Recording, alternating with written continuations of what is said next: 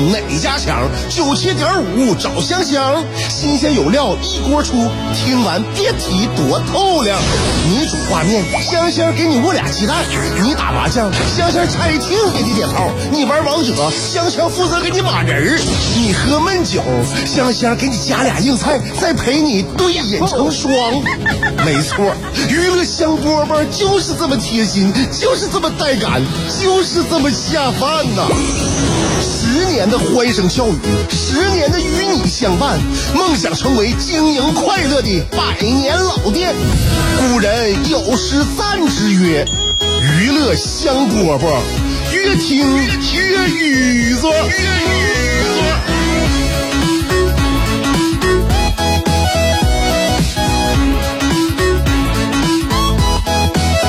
娱乐香饽饽节目又开始啦！我是香香。情啊，我们是调节心情的一档节目。嗯，每天呢，有很多人呢，这个很少有时间跟自己独处，把时间都交给了呃周围的工作、家人还有朋友，是吧？一天二十四小时当中呢，我感觉每个人啊，尤其发自我内心的，我就希望呢，能够多多少少挤出一点时间，就让自己独处。这个时光完完全全属于自己，干什么都行，追剧呀、刷手机呀、吃外卖呀，或者是做饭。呃，你有什么爱好？跳舞、插花、运动、护肤，对吧？就是属于呢独处，独处呢，就是让我们能够百分之百的回归自然，回归到自己的内心，顺从顺从自己的这个意志和爱好活着，这样就比较轻松自在。哪怕有一点点的时间啊，我相信呢，如果你跟朋友在一起的话，是听不了娱乐香饽饽这个节目的，听不了广播。所以，如果你此时此刻真的在听广播的话呢，那么就是你自己独处的时间，而我又占用了你的独处时间，我觉得我受到了莫大的荣幸啊！就是也也你对我的这个认可呢，也让我感到很鼓舞。所以在这里边跟大家三鞠躬了，那三鞠躬拜天地。听众朋友就是我心中的天与地啊，你们顶天立地啊！所以呢，我们节目下午两点播出，欢迎大家的收听。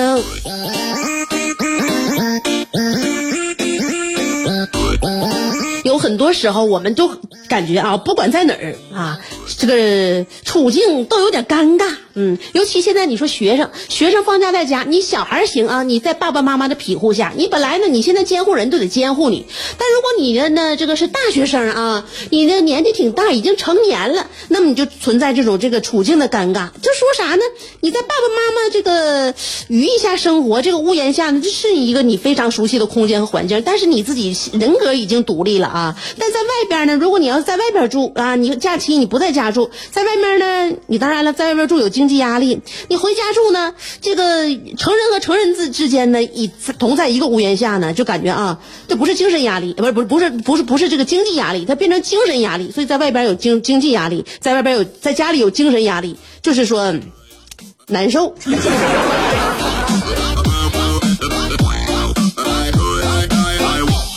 所以呢，小年轻呢啊，成人的小年轻，这个时候就有一种呢，想要有独处，想要自己这个独居啊，自己给自己当天当地顶天立地的那么一个契机和机会吧，展望自己未来。呃，想要挣脱一种原来的那种束缚和这个牢靠的一种家庭关系，这个非常非常非常可以理解啊。但是挣脱出来若干年之后，你会发现啊，原来的那个家呀，它是你自己心中的一个港湾，是你永远疲劳的是一个停靠所。所以这个人呢，就是在一个心心理上啊，他是一个周而复始成长，然后再回归啊，去流浪，然后再再回归的这么一个过程。就希望大家吧。在家能在家待得好，在外能在外待得好。希望大家在家没有精神压力，在外没有经济压力。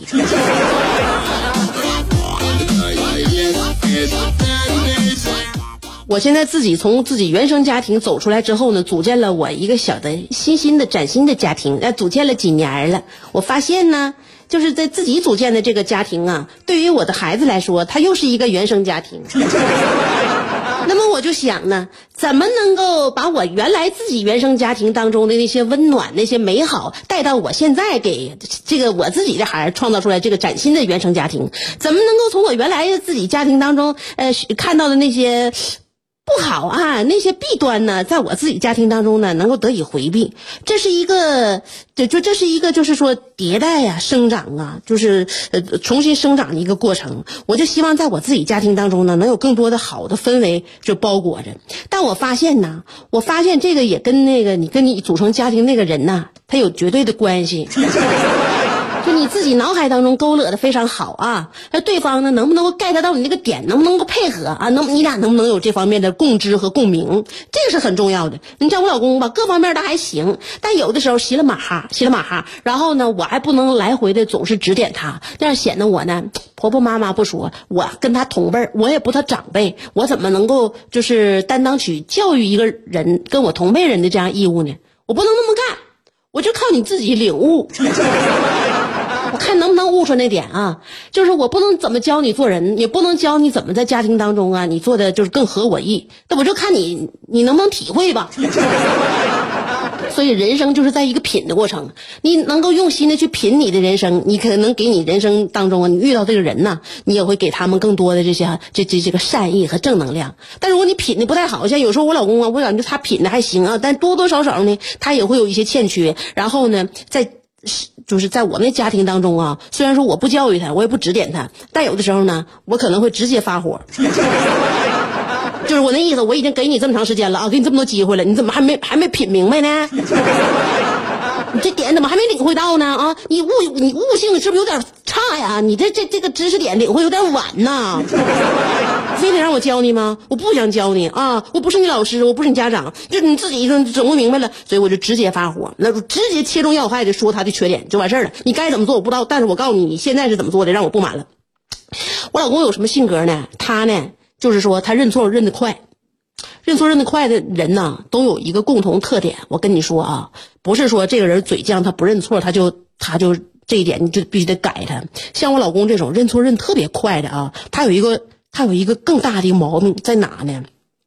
就是说，在比如说在我们家庭生活当中啊，他有什么错误，给我给我激怒了，我又那个啥了啊，我我又咆哮了啊，或者说呢，我直接就表达我的不满了，他马上道歉。但是马上道歉，就是说像他们这种道歉非常快的人啊，我发现他们有个共同特点，就是他一旦道了歉，就是还没等对方原谅他呢，哎，他已经率先原谅自己了。就觉得这事儿完事儿了。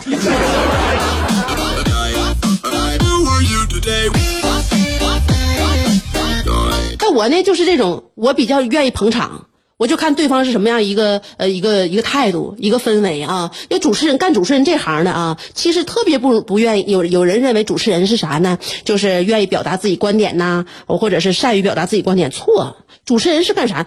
主持人是一个专业打圆场的人。你看，在舞台上面，主持人上啊，好，那么接下来该如何如何？那看嘉宾之之间要怎么样，要要干起来了啊！要不然你拱拱火，要不然你平息大家那个情绪，就是是一个打圆场的。就是我们的工作职责呀，让我们多年呢有这样一个习惯，就是看一一看这个尴尬场，尴尬的这个氛围要发生的，我们要缓解尴尬。所以呢，我老公一旦给我承认完错误之后，他自己就原谅自己了。哎呀，我又不好再再钳着他了。我再钳到他的话，这个气氛是不是又被我搞得不太融洽了？所以呢，他就是每一次那个认完错、道完歉之后呢，他就觉得这事儿没有了。我还，哎，我还真就不敢再搞什么事情了。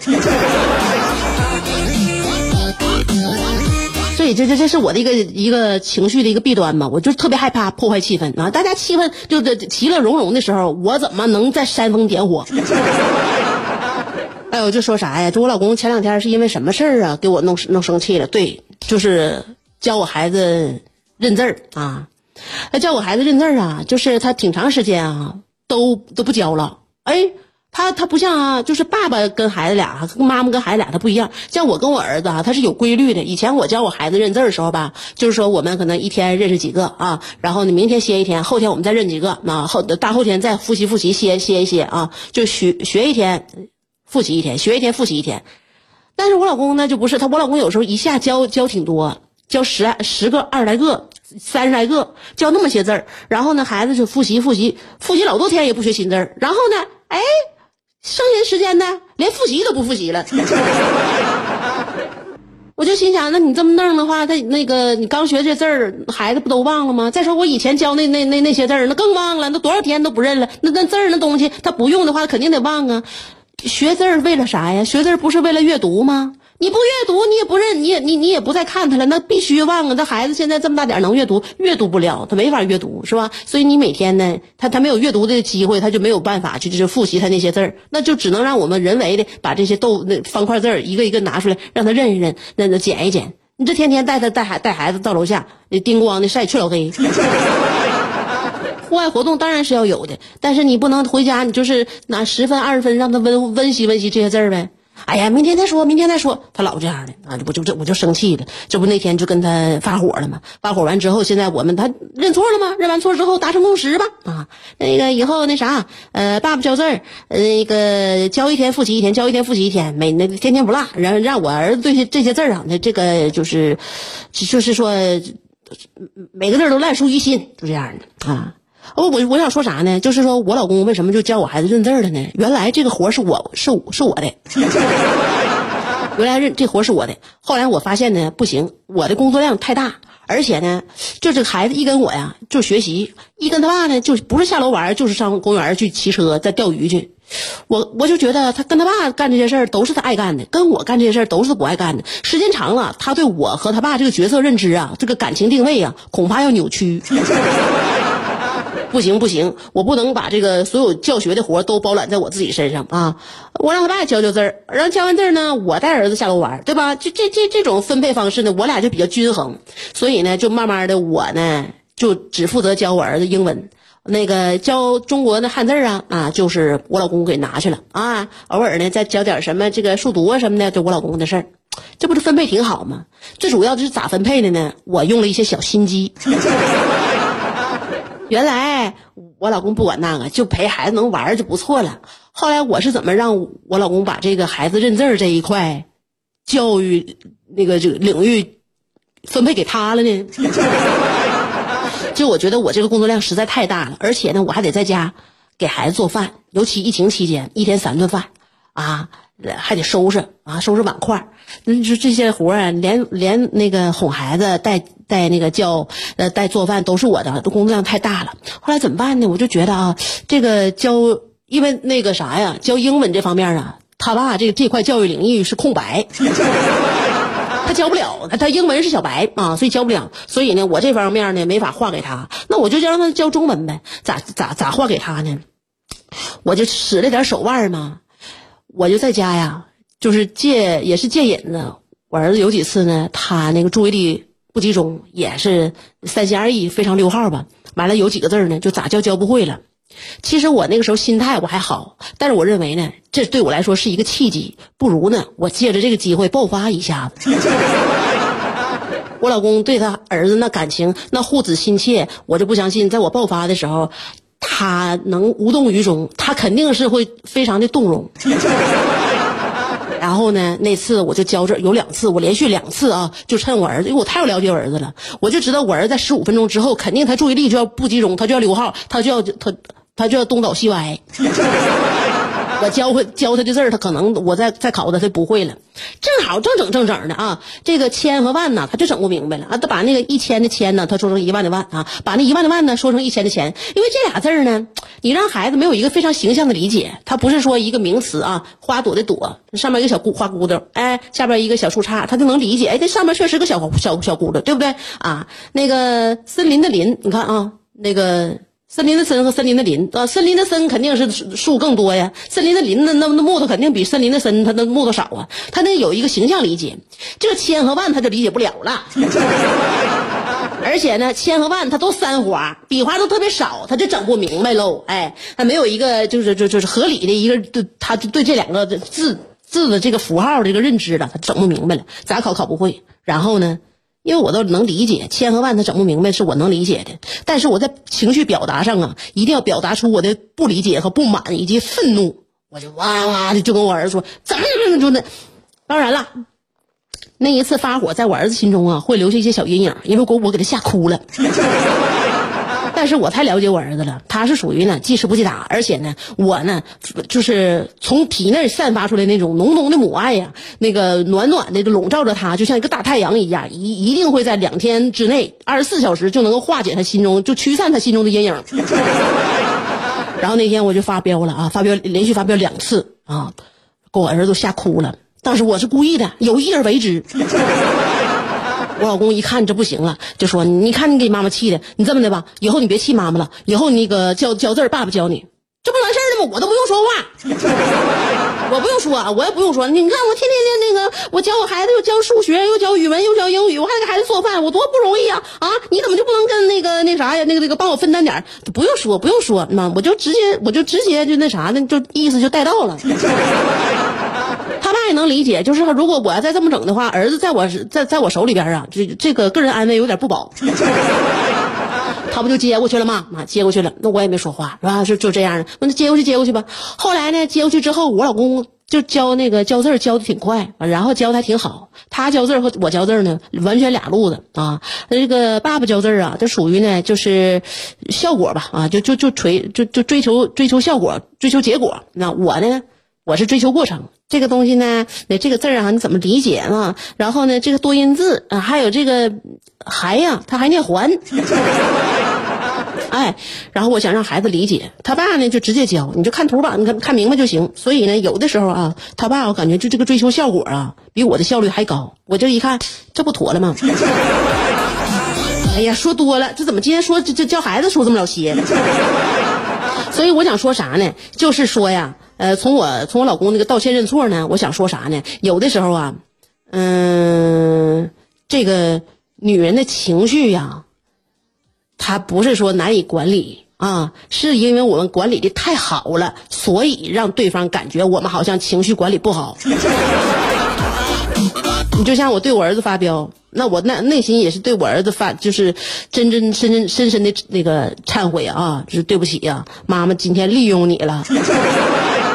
真的啊，但是我我在发飙的过程当中啊，我让我老公感觉到我好像情绪失控了，但是只有我自己一个人知道，我那时候的情绪我拿捏的稳稳的。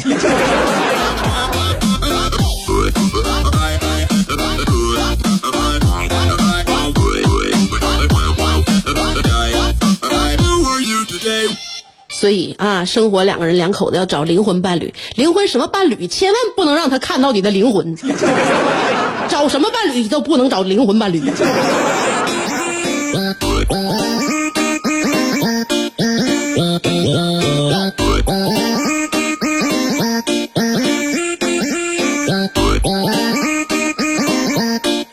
好嘞，我就在我节目当中啊，能够释放我的灵魂啊，让大家能够知道我的内心啊，我的真谛。